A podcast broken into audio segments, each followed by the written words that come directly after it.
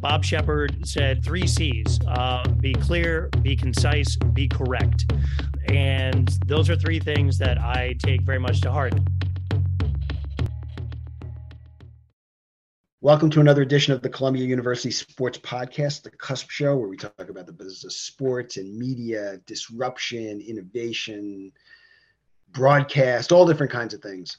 I'm Joe Favorito. I'm flying solo this week as my co-host Tom Richardson here at the beginning of August is off on a vacation somewhere in Southern California. Hope Tom is having a good time. Um, but today we're going to talk about something that's a little bit different, uh, which is really the business of media and storytelling in an audio form to a very large audience, sometimes in only one place. Uh, our guest today is Colin Cosell. Um, anyone who's been to Citi Field or Nassau Coliseum recently, or uh, any one of another number of venues, even Stony Brook University at some point, um, has heard Colin's voice, probably knows knows his name. He is the second Cosell we've had on our podcast. Uh, we had his cousin on, Greg, a couple years ago. Um, comes from obviously a pedigree background, but is really now as the co PA announcer of Citi Field and the New York Mets and several other places, which we will talk about, really kind of the voice of uh, what you hear and how you engage and how you go about your experience when you go to Citi Field. And as I said, we're doing this the end of August, you know, in a week where we lost the quintessential storyteller in the history of at least baseball, if not other sports, in Vince Scully. Um, you know, it's even more relevant today. And obviously, baseball being where it is after the trading deadline and the Mets being in a pennant race. Really timely. So, Colin Cosell, welcome to the Cusp Show. Well, thank you for having me, Joe. Greatly appreciate it. Uh, I'm glad you got Greg in first. He's um, far smarter uh, and has a far more exciting uh, life than I do, uh, being one of one of the great NFL minds out there as an analyst. So, uh, good job on getting him first. Happy to to follow in his footsteps here, and it's a pleasure to be with you. Cool. So, Colin, um, before we get into how you prepare and what, you know, because I don't think anybody listening to this would know really kind of what, especially on, on the level that you do, what a public address announcer does. Um, but how did you get here? And, and, you know, obviously, I'd love you to touch a little bit on on your family background. Who, you know, our audience may be a little bit young, but I think they would still know the name. And I have I had some interesting run-ins with your grandfather in a positive way uh, when I was very, very young. So, so just kind of give us the path as to how you got here. Um, I mean, eh, the the the Cliff's Notes version because otherwise it gets uh, long and convoluted. Uh, I was about five years old when I sat on my grandfather's lap for the first time and uh, listened to him do a, a sound check for ABC Radio. Um, and this was done out of his bedroom in his uh, summer home out in the Hamptons, out in Westhampton Beach. And uh, the ABC Radio, I guess he had earned his stripes at that point, had uh, set up a live line there so he could do his 60 seconds speaking of everything right there from the comfort of his bedroom. And that, it was you know, uh, warranted. Uh, but uh, I always saw this microphone, the headphones there, and had no idea what they were there for. I thought they might have been been decoration. I didn't know. Hmm. Uh, and then one morning, my grandmother woke me up uh, and you know invited me to come check it out, and I sat on uh, on Papa's lap and threw on the headphones and did my first air check um, with his producer. His name was Eddie. Last name's escaping me. And then heard my voice come back at me, and I was like, "Okay, I don't know what this witchcraft is, but I love this microphone. I love what I just did. I love whatever it is Papa's doing, and I've got to do that." Um, that set the wheels in motion. The unfortunate thing being, uh, from age five up until college, there are no real outlets for uh, kids to be on the radio or to be on TV or to uh, really play with the microphone outside of a, a little Fisher Price uh, you know, audio recorder or something along those lines. My grandfather gave me one of his little mini tape re- uh, tape recorders. You remember the little oh, mini sure. audio cassettes from yep. back in the day, Joe? He had one of those. He had a bunch of those, and um, obviously he wasn't using them all. So he gave one to me.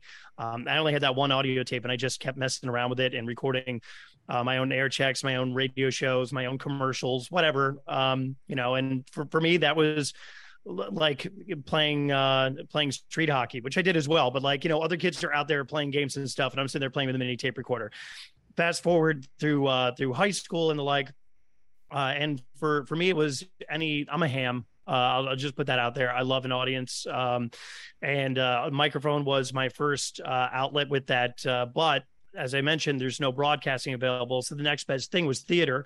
Uh, and I grew up in a very theater forward family. Um, Howard and, and my grandmother, Emmy, uh, both loved musical theater. You know, we were raised in it. And all my, my siblings were doing shows as well. And it just so happened that I could sing. So it, it all kind of worked out. So that was my outlet for a while. Um, fast forward to college, went to school for communications, the minor in drama studies. Um, started to realize exactly how big my grandfather was. Mind you, my grandfather passed when I was nearly 16 years old, uh, mm. but still, you don't really realize the the the enormity of of his celebrity uh, at that time because at that point, you know, his his golden years were were behind him. He was really big for you know for your student's sake. He was really big in the late 60s, 70s. He really peaked uh, into the early 80s, and then he left Monday Night Football. He left boxing uh, and all of that, and he was older at that point, so it all made sense. Um, but by the time I came to the realization of like how big he truly was, I was thoroughly intimidated and took a step back from the idea of wanting to go into sports broadcasting. So I found any other avenue I could do. So I did some regional professional uh, professional theater. I did stand up comedy. Uh, I dabbled in radio for a little while. I was a DJ and anchor anchor reporter. Um, and then uh, finally, in my late twenties, a friend of mine said, "You know, it's time for you to get into this and and to get in sports broadcasting. And um, at that age not very many people are willing to hire. Uh, they wanted to get a bunch of you know fresh young blood right out of the newhouse school in syracuse or from fordham or mm-hmm. what have you. So um, it was tough. It was an uphill battle for me. Um, you know, my last name would open doors, but then there with it came a lot of high expectations. And for someone to be out of practice, you know, not many people wanted to take a chance on me. Luckily, someone did. I worked with a, a local network in the tri-state area called MSG Varsity. Uh, they sure. really allowed me to uh, hone in my skills and broaden them as well. So I could be an anchor, reporter, sideline reporter, uh, play-by-play, color commentary, uh, producer, writer, all of these things um, and learned a, a, lot in those five years with them. Uh, but then the network went under. And uh, so I, I did what anyone else would do. Uh, went for a survival job. So I ended up becoming a bartender and bar hmm. manager in, in and around the New York area. That ended up being uh, serendipitous because one of the bars I was managing is the same place where I met a gentleman who had just started working for the Mets, who became a friend of mine, and uh, the woman who would become my wife. Uh, both came wow. from this one job in the bar. Uh, the bar is no longer in existence. My wife what was the bar? What was the bar? It's called uh, called Percy's. Uh, Percy's Tavern down on 13th and Avenue A. Okay. Um, but yeah, that's no longer in existence. But my wife and I are five years married now. Um, I'm in my fifth season with the New York Mets, and uh, it all it all worked out. But um, it also I was hosting trivia there, and that kind of allowed me to hone my craft of interacting with crowds and what have you. So there was a lot of bits and pieces that kind of all came together eventually. Uh, by the time I was 38, and uh, luckily for having that friend with the Mets who said, "Hey." There's an opening in the PA position. Give me a demo and I can put in the right hands, and that's all I can do um, to uh, a month later from that day, uh, getting the job at the Mets. So it, you know, my career has been more of a question mark than a straight line. Um, but I got to the destination and uh, things now in my 40s are going really, really well. So hope I didn't put everyone to sleep with that story. Nope. So, so two questions. First of all, we buried the lead because Colin's grandfather, he mentioned at one point, was the legendary Howard Cosell, um, which we kind of mentioned but didn't really. The other question is, where did you where did you go to college? I went to SUNY, so I started up at uh, SUNY New Paltz for two years. SUNY New Paltz. Yeah. Yep. Uh, went to SUNY New Paltz for uh, two years, and then uh, landed an internship in the city with Saturday Night Live, and chose wow. to be closer to the city. Um, and so I became a commuter student growing up in Stamford, Connecticut. I went to uh, SUNY Purchase. They had a great do- drama program, mm-hmm. uh, and at that point, I'd already hit all my prereqs for uh, for my major. So I became a commuter student and uh, commuted to the city with the internship and um, and loved every minute of it actually. So yeah, I'm a product of SUNY. Yeah, my uh, my first year, first year at the Knicks, which is the last year we were actually practiced at SUNY Purchase, which is probably the nicest Division three basketball court still to this day in the history of Division three basketball courts because the Garden built it for them. But anyway, I, I don't even know um, if they um, use it so anymore. you become the PA announcer, and yeah, and somebody uses it to play pickup probably. But anyway, I hope so. Um, so take us through a day. Like like let's say you're doing the Mets are playing the Braves tonight and game two of an important series, the last Friday of August. What's the day like? And then who do you the whole thing. Who do you report to? What time do you get there? How much freedom do you have over what you say? Because most people, everybody who's listening to this has been to some stadium or arena, and sometimes they remember the distinctive voice who leads them through the door, whether it's Bob Shepard or Mike Walczewski in New York, or you know some of the other legendary voices around around the country. But what's the day like, especially in the world today of multimedia? Uh, so in public address, um, I will prep for a series uh, ahead of the series by taking a look at the uh, 40 man roster for the opposing team coming in. Um, I will also be cognizant of any roster changes the Mets have made. Although at this point, um, barring any trades or anything, you know, bringing in your your Vogelbachs and uh, um, and the like eh, you know i'm already familiar with the pronunciation because pronunciation is key. Uh, bob shepard said you know the three c's uh, be clear be concise be correct. Um, and those are three things that i take very much to heart. Now uh, the, being a, a a fan of Bob Shepard's and trying to emulate his career, not not only that, but his longevity you know, it's funny for the Mets, uh, Mets fans justifiably, you know, how much hatred they have towards the Yankees. You bring up Bob Shepard, and that one's okay. So I can tell, uh, you know, Mets fans, hey, yeah, no, I want to Bob Shepard this job and make it last as long as possible, but clear, concise, correct. So I'll make sure that I get all the pronunciations correct. Uh, Major League Baseball ahead of each season will send a prono chart for each team, uh, all the players, and the way uh, phonetically their names are supposed to be pronounced Obviously, things change, injuries, trades, call ups, and what have you. So it's up to me to be uh, on top of that. Uh, if there's any that even the phonetics don't match up, I'll jump online. I'll go to YouTube, make sure that the home and away broadcasters are saying it the same way, that kind of thing. So just researching the names is what I'll do ahead of it. Uh, on game day, I'll try to get there um, no no less than like an hour and a half before first pitch, uh, aiming for two hours. Um, once I get in there, I clock in. The first thing I'll do is I'll go straight to my booth um, and I'll go through my scripts and uh, see if there's any wonky pronunciations for whoever's singing the anthem or whoever's throwing a ceremonial pitch or uh, whoever the veteran of the game may be or any special shout outs we have. I'll go through and make sure that A, it's grammatically correct, B, it sounds okay with me reading it, and C, uh, if there's any wonky pronunciations there.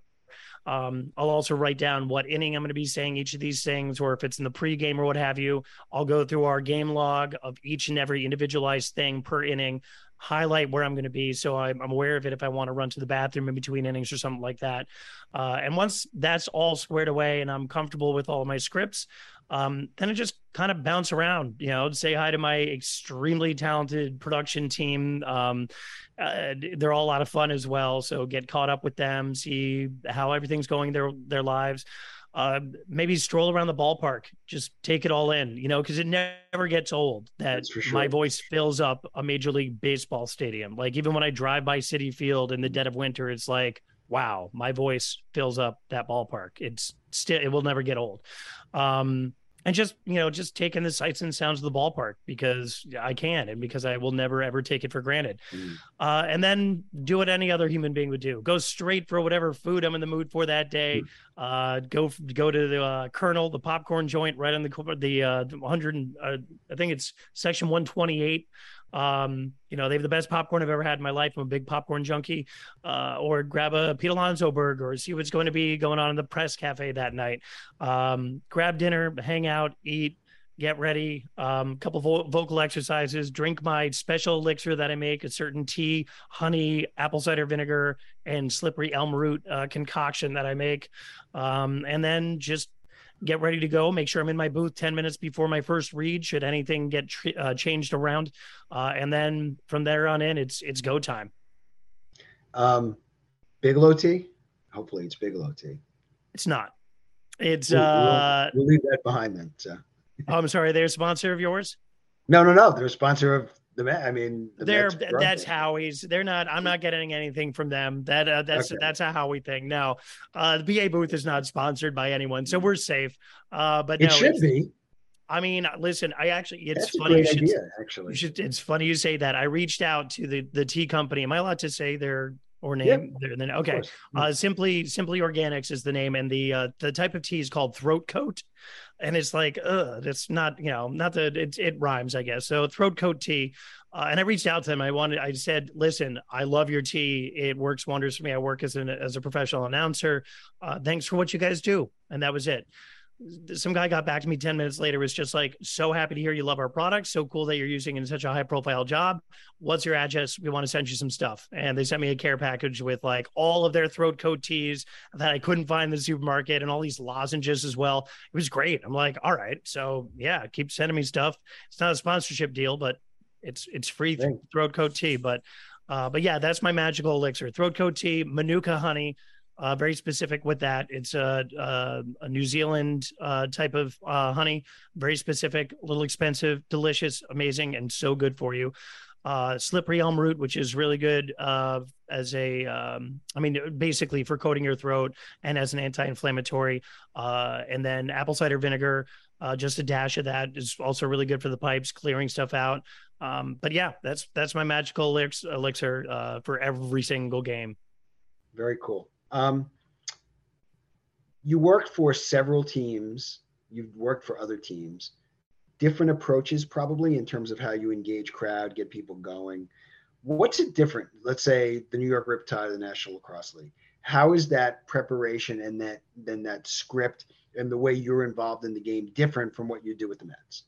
Uh, everything. Um, literally, the only thing that's the same is uh, prepping the players' names um, and making sure I get the the prono right. Like that, I take that with me into every booth I go into because um, my voice could crack, I could stumble over a word or something, but I, all of that is perfectly acceptable. I mean, not advisable, but uh, they they accept it much more if I mispronounce a name. So I carry that with me to the Riptide. Other than that, it is no holds barred. And you asked about when it comes to the script, how much of it I have to stay by by the with the Mets it's pretty much 99.8% all right off of the script. Um, and you know there there's a professionalism that has to come with that and a structure that comes with it. Uh, for the New York Riptide, I get paid to antagonize the opposition. I'm talking through the entire game. I have no voice left by the end of it. I'm getting the crowd amped.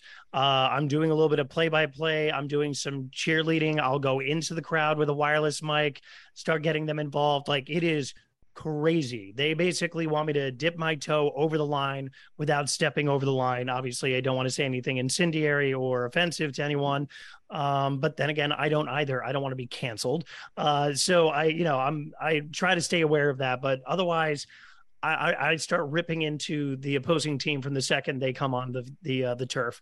Um, so to that point, part of my prep for the Riptide is looking up uh, fun facts about wherever the opposing team is from and just ripping on their cities, uh, ripping on them. Um, and, uh, you know, it, it's, well, I'm not the only one who does it. Like it's expected mm. in the NLL that you're oh, going crazy. to antagonize.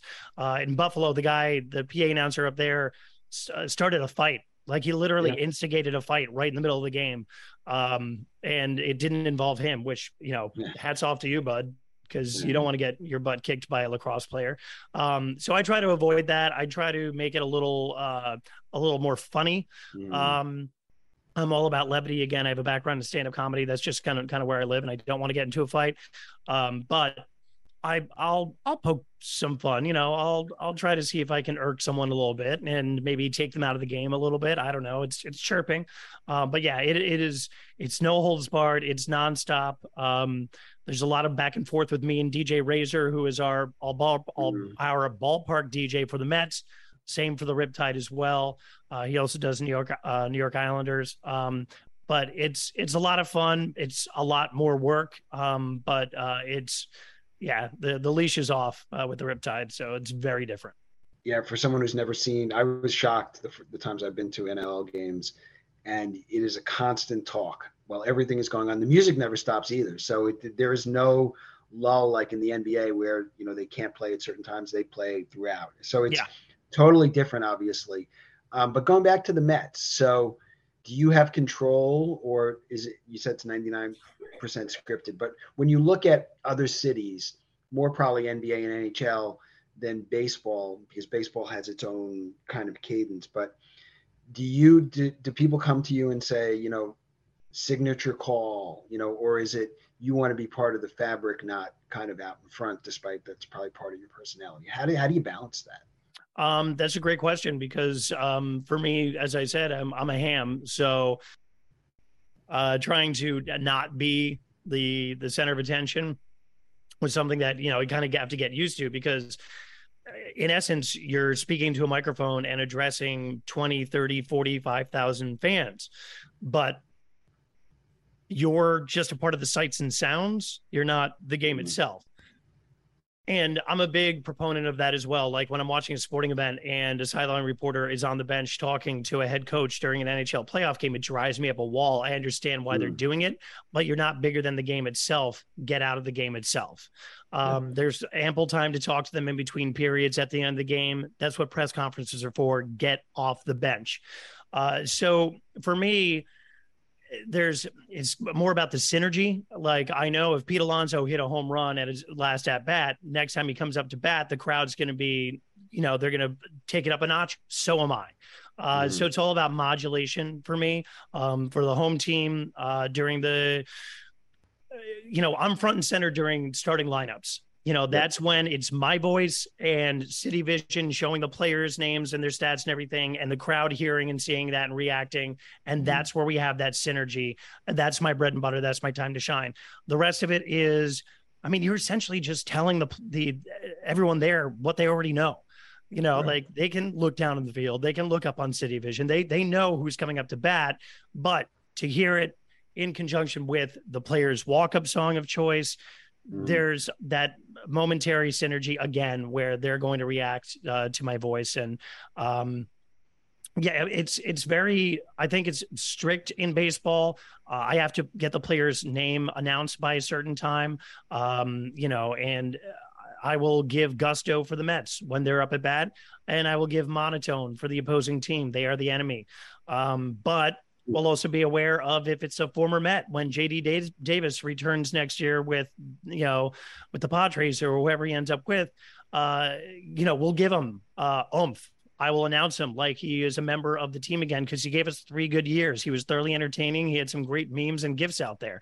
Um, mm But uh, after that that one at bat, he's the enemy and uh, and so you're always trying to be aware of that. Uh, you don't want to give too much gusto if the Mets are down 14-2. Uh, but if right. we're up, you know, uh 10-7 in the eighth inning and the other team, you know, it's like inching back, you want to get the crowd involved. So you, are just trying to pay attention to where we're at in the game, where the players stand. If it's their first ever at bat, if it's their first at bat with the team after a trade, that's when you're going to give it, you know, specific gusto. And that's where I have carte blanche using my voice, but everything else is sticking pretty much to script. Um, I'm assuming you've talked to other PA announcers in other cities. How different is New York? Um, you know, that's that's a great question uh, because some some baseball PA announcers they've got a voice of God. You know, it is that bass, it booms. Um, you can tell by my voice, you know, it's like somewhere in the tenor range. It's a little more nasal, but I'm also not trying to be like, Pete Alonso, I mean, like right. make it a mm-hmm. huge event. Uh, for the guys that can do that, God bless them. I wish I could. You know, there's some mm-hmm. PA announcers that I hear them and I'm like, I get vocal envy. Uh, and there are a bunch of us who are friends. Um, and we do listen to each other and we do support each other. There's a Facebook group dedicated really? to PA announcers. Um, cool. Some of, some of them are by league, some of them um, are by you know are you in the majors or what have you. But the one that I'm I'm in and interact with the most, we have PA announcers from high school through college, uh, minor leagues all over the globe. Um, and it's it's a great way to just kind of interact, see how everyone's growing, and also network and bring other people into the fold. So uh, we all listen to each other, we all support each other, we all learn from each other, um, and we are aware of the fact that each city has a different style. Mm-hmm. Um, but uh, you know, when I was hired for this job, my boss told me, he's like, it's going to take you some time to find your voice. And I almost took offense to that because I was like, dude, I've been talking to a microphone since I was five years old. I've got my voice. I get it it took me two seasons, I'd say, before I really found my groove as a PA announcer. Um, and it was from learning from other players. Uh, Reed Saunders, or rather PA announcers. Uh, Reed Saunders is the PA announcer for the Colorado Rockies. Mm. Taught me the most valuable lesson uh, I have learned from any other, other PA announcer that I've talked to. I said, when you announce the players' names, how how do you approach that? What's your approach? And he said, to be honest with you, I'll let the players' names dictate how I announce them. And the next player up to bat was DJ LeMahieu. And Reed has got a, a good, deep, gravelly voice. He's got an awesome, awesome voice. And DJ LeMahieu came up to bat and he said, the first baseman, DJ LeMahieu. And it just like he let the name tell him how to announce it. And I just stood there like, my God, I've been doing this wrong the entire time. I've been treating it like a boxing match. Like I've been trying to Michael Buffer mm-hmm. instead of trying to like let the names do their thing. So um, I've learned a lot from other PA announcers. Uh, I'd say between myself and Paul Olden, who's the PA announcer for the Yankees, we're friends as well. Um, you know, we're we're we're more structured. He's a little more level and corporate than I am with his announcing. Mm-hmm. Mine, you know, I'll modulate more. Um, but you know, that's what makes us all different, and each stadium uh, experience different. Yeah, I don't know if people realize that Paul Olden was the play-by-play announcer for the Jets for a few years too, um, and a great voice. I remember when Paul was first came to New York.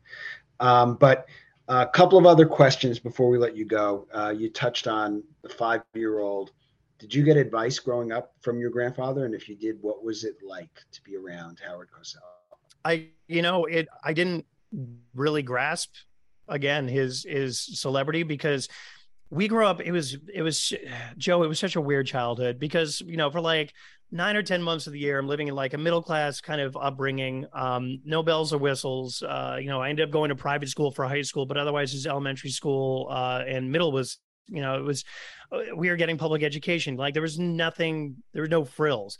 And then during the summer, you know, it would spend the entire summer out my grandfather's beach house in, in the Hamptons and like, we were on the Bayside and it was this gorgeous house with a swimming pool and a tennis court, all this stuff and all these amenities. And it was like this like whoa this weird thing. But on top of that you know there papa had visitors coming constantly. And there were celebrities. They were former athletes. They were musicians. They were actors. It was it was and it was secondary. It was second nature. Like you didn't really think much of it um because i also didn't really understand a lot of these you know like floyd patterson was coming to hang out uh and i i didn't see him in his prime. Right. um you know I, it, it was it, it was just it was just kind of strange.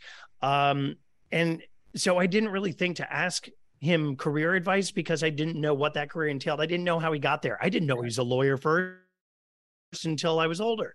You know, I didn't realize he ditched being a lawyer, a successful one at that, when he was 38 years old. 38 years old is when I got my wow. first public, you know, pre or big uh, pro announcing gig. That's when I joined the Mets. Um, you know, my grandfather's first big gig was as a beat reporter for this brand new team in 1962 called the New York Mets. The only parallel we have in our careers. Um, you know, but the rest of it was me just kind of watching and learning from him uh and his old tapes and they're they're all out there. Um but also you know taking the human aspect of him as well. When he hosted Saturday Night Live uh he was such a ham. And it was like it it blew my it actually it was it almost uh it was almost embarrassing he did the um, he did the sketch with uh, Martin Short, uh, the Ed Grimley bit, and he played his uncle. And he came out there with the big pointy hair, and everyone started cheering, going nuts, and laughing because here was Howard Cosell with the Ed Grimley hair, and my grandfather stopped and just soaked it all in and acknowledged the crowd. He broke the fourth wall, Joe, and I was mortified. I was like, my God, you're as big of a ham as I am. For Mr. Calm, Cool, Collected, awesome, greatest broadcaster of all time, Howard Cosell. And there he was breaking that wall. And I was like, oh my God. But I also needed that, you know, that kind of level the playing field a little bit for me. Um, so uh, to answer your question, no, I never really got advice from him, but I loved watching what he did and how he did it. Um, and you know, it, there are aspects of it that I took with me, but I also realized there's no way I was going to follow in those footsteps, let alone fill those shoes. So I might as well just be me. And, um, you know, the one thing I did take away from him was 1977 World Series, Reggie Jackson three home run game, and my mm-hmm. grandfather just loses his marbles. He he just just devolves from sports broadcaster to average sports fan in 0.2 seconds and it's just like whoa how do you like that what is going oh my god and i'm just like that's what i love and that is something i took with me as a sports broadcaster as well losing my mind and not being afraid cool. to um, one more question before we get to our final two you touched about talked about the fourth wall when you're sitting there and you have a little bit of a faux pas or you say something do people turn around and look at you and try to find you? And what's your how do you deal with mistakes? I mean, I I just accept it, you know. Um, I just pray I don't get fired, but I, you know, I haven't had anything that's been so glaring except for um, there was one time, the one time I mispronounced a name, uh, and it was um, Eric Rickard of the Baltimore Orioles at, at that time. It was Tuesday, June 5th, 2018, a day that will live in infamy. My third game with the Mets. It was an afternoon game. And um, ironically, a dear friend of mine was the PA announcer, got the job five years prior to me with the Baltimore Orioles. So I reached out to him and I'm like, any pro no help. And I misread the way he wrote Rickard, and I thought it was Ricard, like Jean Luc yeah. Picard of you know Star Wars, uh, Star Trek: The Next Generation. I, I, mispronounced it. My boss don't. I was in the other room. Don't know where he came from. Materialized out of nowhere. It's like, what'd you call him? It's like Ricard. And he was just like, no, it's Rickard. And I was like, oh my god. And so I reached out to my friend Ryan. I was like, Ryan, I got this wrong. He's like, oh, that's that's on me. Whatever. Would never happen again. But people on Twitter were mm. still missing the old mm. PA announcer Alex Anthony, yep. who had been there for 17 yep. years. So I got eviscerated on Twitter. They're like, oh, sure, you hire a Cosell, and the guy can't even get the opposing team's name right. Bah, um, you hired the wrong mm. Cosell, whatever the case may be. Uh, so never again with that. Um, otherwise, I, have never mispronounced a name again, but uh, I did have, I guess it was in 20, uh, early 2021. Um, when fans were just coming back and we were at like 20% capacity or what have you. Uh, and I announced uh, Pete Alonso, and my voice was a little tired. My voice cracked on Alonso. Um, and someone on Twitter was just like, "Yo, you all right, bro?" Like someone direct messaged me. They're like, "Dude, heard your voice crack in the parking lot. You all right?" And I'm like, "Going through puberty, just That's fine. Funny. Hope you hope you had a perfect day of work every day you're there." Um, you know, but you just you got to take it with a grain of salt. You know, like it's, you're not going to be perfect every time. You can just learn from, okay, why did my voice crack? Mm. Uh, what can I do with Pete Alonso's name the way I announce it to make sure it doesn't happen again? Um, and and that's it. You know, just mm. learn from it, move on, hope no one else notices, and um, yeah, I mean, but it's know, cool. You had a Bobby Brady moment. I, yeah, cool. exactly, so. exactly. Hey, um, so last questions before we let you go. Um, how do you stay up to date with everything that's going on, especially in a week like this with the trading deadline. Um, and then um, I'm sure you get approached by a number of young people or people who are career changing or trying to do this as a side hustle. So how do you stay up to date? And then what? Um, so staying up to date, uh, just like anyone else, I was watching the MLB tracker. I was uh, on Twitter, um, and I have the good good fortune of uh, receiving um, press release emails uh, ahead of them being released. So mm-hmm. I'll keep an eye on my uh, inbox, my Mets inbox as well, and see if anything has come through from Harold Kaufman. Um, but yeah, it, it's uh, it's not easy, but at the end of the day, all I really have to pay attention to are the Mets and any other teams coming into town, uh, and I can do that on a team by team basis. Now that you know um, you know, as the season progresses, I should say, you're pretty familiar with the team and you have an idea of what player may go where. I know that San Diego is not coming back into town. They were already here in uh, in the, the end of July, mm-hmm. um, so I don't have to worry about Juan Soto, uh, you know, being being on the, the Padres or anything like that, or JD Davis or what have you. So um, it it can now just be on a game by game basis. But of course, I kept an eye on it. I wanted to see what the Mets were going to do or what they weren't going to do. Mm-hmm. Um, and uh, you know, it was. I mean, it was crazy. It was awesome. So as a fan, I was sitting there watching. I'm like, my God, this is mm-hmm. insane. Like, you know, but um, but yeah, that's that's that's literally it. And I already know what series I have in advance. Um, so I know that I've got the Cincinnati Reds and the LA Dodgers uh, coming into town. The Dodgers didn't do much. the Reds, it's going to be a bunch of new kids because they kind of sold uh, mm. sold the the, uh, the the the farm there. So um, yeah, that that'll that's that's how I handled it, um, just like anyone else, um, with the mm. exception of the, the insider uh, emails. Um, but uh, to your your follow up question, uh, yeah, there there are a surprising amount of kids reach out to me um, that want to go into sports, uh, you know, as a broadcaster, journalist, PA announcer. Um, and the best advice I can give is, you know, it's a uh, be a good person, always be nice to people, uh, the team that you're working with, whether it's um, the high school sports or in the pros. Uh, there are people that are around you that are making you sound and look better you always want to be in their good graces. Um, but also the people in the control room tend to be a lot of fun. Uh, your cameramen, your audio people, they, uh, th- these are all really hardworking people who uh, got where they are through hard work, and they tend to be a lot of fun as well. You're not just getting hired based on talent; you're getting hired based on personality. Mm-hmm. Um, and no one wants to hire some two-bit schmuck who's good at one thing. Uh, so the other thing I would recommend is uh, being good at being great at one or two things, but being good at several other things. You know, make yourself a Swiss Army knife. If you're able to uh, edit video on days that you're not doing public address and they need someone to fill in, boom, you just got yourself another paycheck. Um, they might hire you full time year round. I'm a seasonal employee for the Mets. Uh, you know, there's nothing I'm going to do for them uh, in the off season except for you know record a couple promos here and there. Um, but if got you know if i had the creative uh, juices and ability to uh, put together a, a, a, sizzle reel or a promo or something like that who knows? I could be there year round um fortunately i've got a day job and you know like that's mm. that's all well and good but that's the advice i give. Uh, make yourself mm. versatile and just be a good person. Never stop honing on your craft. Never get complacent. And of course follow the words of the great Bob Sheppard be clear. Be concise. Be correct great way to end this. But more importantly, Colin, you mentioned Twitter. You're active on Twitter. How do people kind of follow you and, and kind of keep keep abreast of not just your career, but kind of all the other goings on that you have in, in the various things that you're doing? Yeah, if you want um, really bad dad jokes and uh, nothing but positive outlooks on the New York Mets to counter all of the negativity that's flowing on social media, you can follow me at Cosell PA. Um, when I got the the Mets job, I started that up, not realizing that some people might think I live in Pennsylvania, uh, but no, that stands for public address. Uh, but yeah, at Cosell PA, um, and um, yeah, family friendly fun and then the mm-hmm. occasional, you know, like, hey, here's where you can find me, or come check out the New York Riptide, or you know, this Met series. Who's gonna, who's coming with me?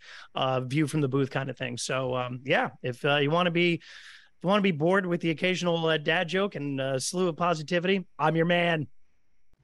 Bored is not a bad thing, especially uh, in, in, kind of the the craziness of the world that we're in today. But uh, Colin, this has been great. It's been amazing trying to give people an insight into what happens in that booth and I think most of the people who are listening to this over the course of time will turn around and maybe either look up or look down to see whoever that person is and have a better understanding of the job, which is really what we wanted to do. So, once again, Colin Cosell, the co-voice of PA voice uh, of the New York Mets.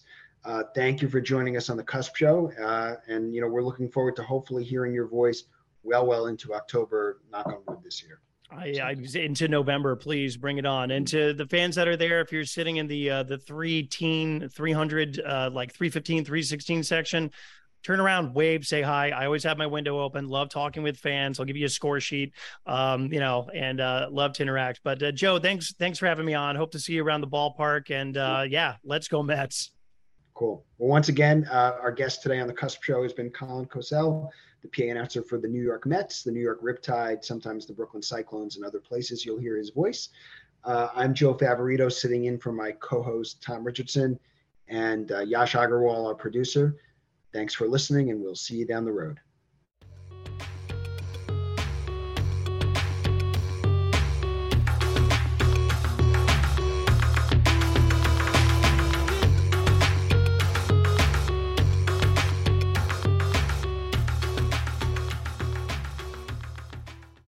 Lucky Land slots, you can get lucky just about anywhere. Dearly beloved, we are gathered here today to. Has anyone seen the bride and groom? Sorry, sorry, we're here. We were getting lucky in the limo and we lost track of time. No, Lucky Land Casino, with cash prizes that add up quicker than a guest registry. In that case, I pronounce you lucky. Play for free at LuckyLandSlots.com. Daily bonuses are waiting. No purchase necessary. Void where prohibited by law. 18 plus. Terms and conditions apply. See website for details.